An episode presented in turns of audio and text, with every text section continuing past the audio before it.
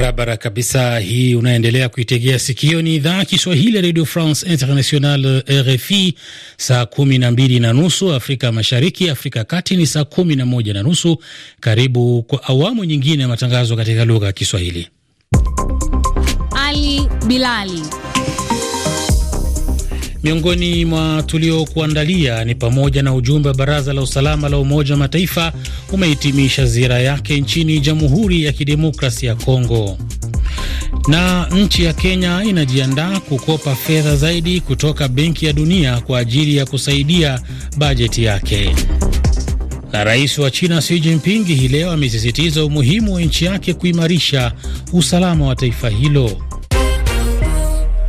Habari kamili, msikilizaji. Wajumbe wa baraza la usalama la Umoja wa Mataifa umehitimisha ziara yake nchini Jamhuri ya Kidemokrasi ya Kongo kwa kutembelea kambi ya wakimbizi jimboni Kivu Kaskazini kujionea hali ya kibinadamu, wajumbe hao wakisisitiza suluhu ya kisiasa kumaliza vita vya wenyewe kwa wenyewe. Baada ya kutembelea kambi ya wakimbizi ya Kanyaruchinya, ujumbe huo uliwataka waasi wa M23 kujiondoa katika maeneo wanayodhibiti. Nicolas de Riviere ni balozi wa Ufaransa kwenye Umoja wa Mataifa. M23 lazima wajitoe, lakini jibu la mzozo huu lazima liwe la kisiasa. Kukosekana kwa suluhu za kisiasa kunazua mzozo wa kiusalama, na mzozo wa usalama unazua mzozo wa kibinadamu. Hata hivyo, tunakabiliwa na dharura ya mzozo wa kibinadamu pia, lakini tuko tayari kusaidia. Ni sauti yake Nicolas de Riviere, balozi wa Ufaransa kwenye Umoja wa Mataifa.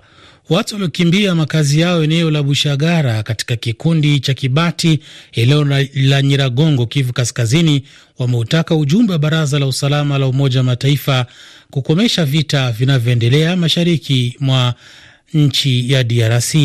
Hali ya utulivu imeshuhudiwa hii leo katika maeneo mbalimbali ya wilaya Masisi, hasa eneo la Sake jimboni Kivu Kaskazini, ambako tangu juma lililopita waasi wa M23 walikuwa wakishambuliana na wanajeshi wa serikali. Utulivu umeripotiwa saa chache tangu kundi hilo litangaze kuondoka kwenye maeneo ya Karuba, Muremure, Nyamitima, Kingo, Kagano na Kihuli, waasi hao wakiripotiwa kujikita zaidi kwenye mji wa Kichanga. Lakini je, ni kweli safari hii wataondoka kama walivyoahidi? Jean Claude Bambaze ni mwenyekiti wa mashirika ya kiraia wilayani Ruchuru, mashariki mwa DRC. Tangu jana uh, wamejitosha katika maeneo za Mweso, maeneo za Karuba, lakini kwetu sisi tumeona kwamba inakuwa tu ni ujanja, sababu inaonekana kuwa katika maeneo mbalimbali wamekuwa wadogo sana. Sasa hawana watu wengi, na wamekusudia kuleta hiyo majeshi ng'ambo za Kilolirwe ili wapate nguvu za kutosha na kuweza kuanzisha tena mapigano uh, hapo Sake mahali wameweza kushindwa siku nyingi kuingia. Haya yanajiri wakati huu makundi yenye silaha yakiripotiwa kuingia kwenye maeneo ambayo waasi wa M23 wameondoka. Rais wa Rwanda Paul Kagame amesema hii leo kwamba kulikuwa na majadiliano kuhusu kusuluhisha hatima ya Paul Rusesabagina ambaye anatumikia kifungo cha miaka 25 jela nchini Rwanda kwa tuhuma za ugaidi. Nchi ya Kenya inajiandaa kukopa fedha zaidi kutoka Benki ya Dunia kwa ajili ya kusaidia bajeti yake kwa karibu robo tatu hadi kufikia dola bilioni moja za Marekani, nyaraka iliyochapishwa kwenye tovuti ya benki hiyo imeonyesha. Hata hivyo, mkopo huu unasubiri baraka za bodi ya benki hiyo kabla ya mwisho wa bajeti ya mwaka huu Juni 30. Wataalamu wa uchumi wana mtazamo gani?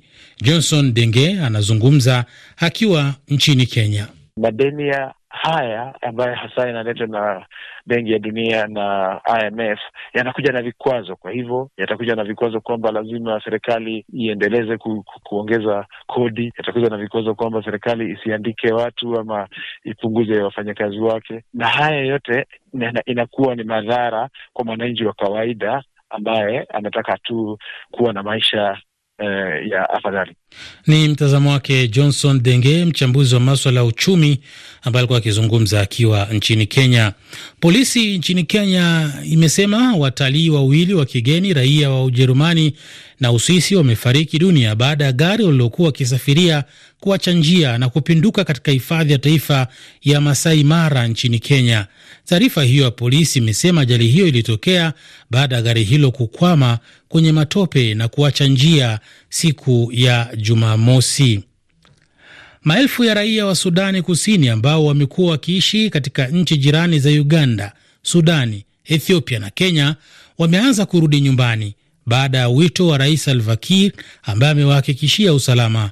Hatua hii imethibitishwa na Alehon Abebe, mwakilishi wa shirika la Umoja wa Mataifa linalohusika na ulinzi wa wakimbizi. Uh, tumewaandikisha wakimbizi laki sita na elfu thelathini waliorejea nchini. Walikuwa wamekimbia katika nchi kupitia mipaka mbalimbali, na wanaporejea wanapewa makazi. Kwa sasa tunaendelea kuimarisha takwimu zetu na kufuatilia namna wanavyorejea. Ni sauti yake Alehon Abebe, mwakilishi wa shirika la Umoja Mataifa linalohusika na ulinzi wa wakimbizi nchini Sudani Kusini. Takriban watu kumi na watano wamekufa nchini Malawi na Msumbiji wakati kimbunga Fredi kilipozikumba nchi hizo mbili kwa mvua kubwa na upepo mkali. Polisi nchini Malawi wamesema watu 11 walifariki katika maeneo yanayozunguka mji wa kusini wa Blantyre ambapo mvua kubwa ilisababisha mafuriko. Tupate kwenye twitter.com RFI underscore sw. RFI Nam, saa kumi na moja dakika thelathini na sita pale Kigali nchini Rwanda na Bujumbura nchini Burundi. Mwishoni mwa juma lililopita, rais wa Namibia Hage Geingob Hengob alimtaja Netumbo Nandi Ndaitwa kuwa mrithi wake katika uchaguzi mkuu wa mwakani, na ambapo ikiwa atachaguliwa atakuwa mwanamke wa kwanza kuongoza taifa hilo. Kwa sasa Nandi anahudumu kama naibu waziri mkuu na makamu mwenyekiti wa chama tawala SWAPO. Hatua hii inaashiria nini? Jawadu Muhamed anazungumza nasi akiwa nchini Tanzania.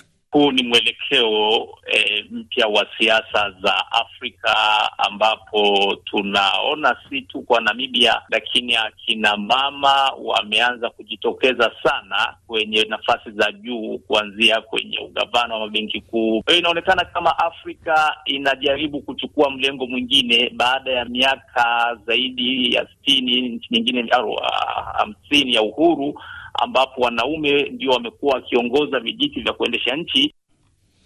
Ni mtazamo wake Jawadu Mohamed, mchambuzi wa siasa za kimataifa, ambaye alikuwa akizungumza akiwa nchini Kenya.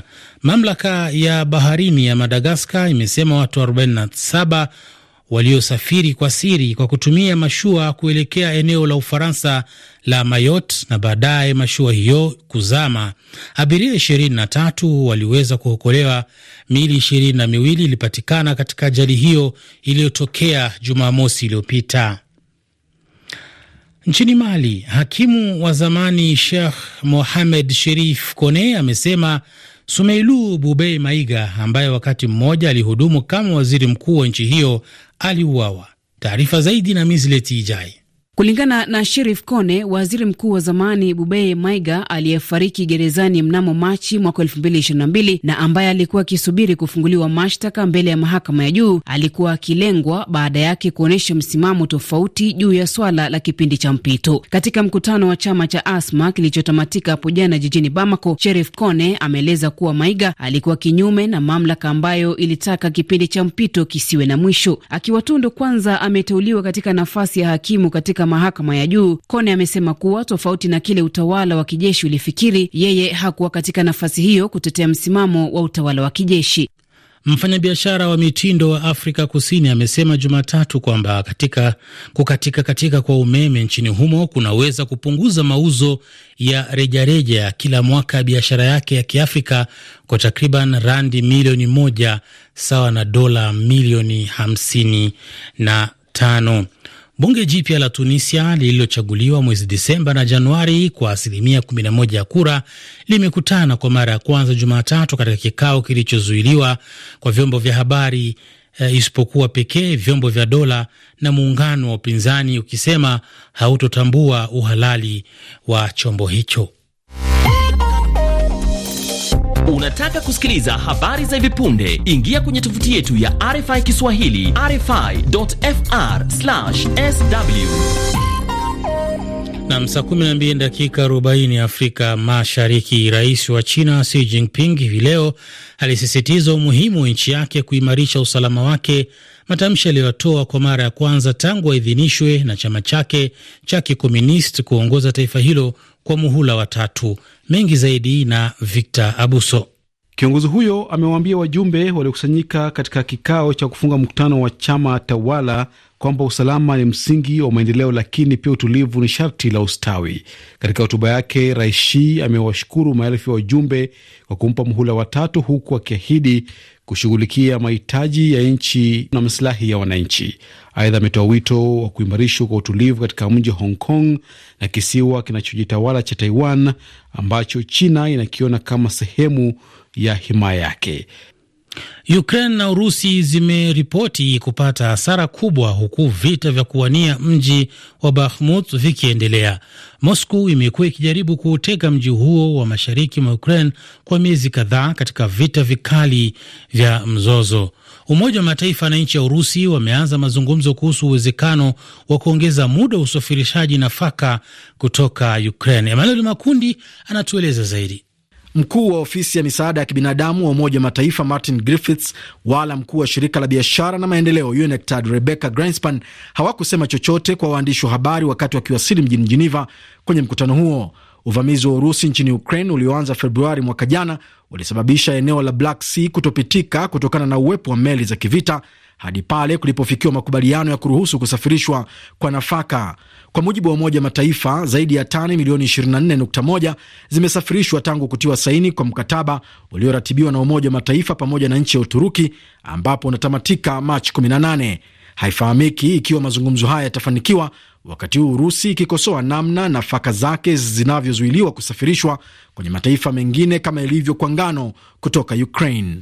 Shirika la kimataifa linalotetea haki za binadamu Human Rights Watch limesema vita vya Urusi na Ukraine vimekuwa na matokeo mabaya kwa watoto katika taasisi za makazi, huku maelfu wakihamishiwa katika maeneo yanayokaliwa na Urusi.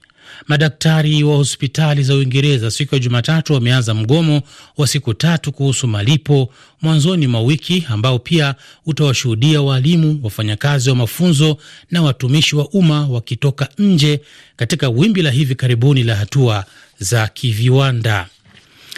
Na tukiendelea kukujuza msikilizaji, yanayojiri ulimwenguni jioni ya leo ni kwamba rais wa Iran Ibrahim Rais na mwenzake wa Belarus wamekubaliana mambo kadhaa.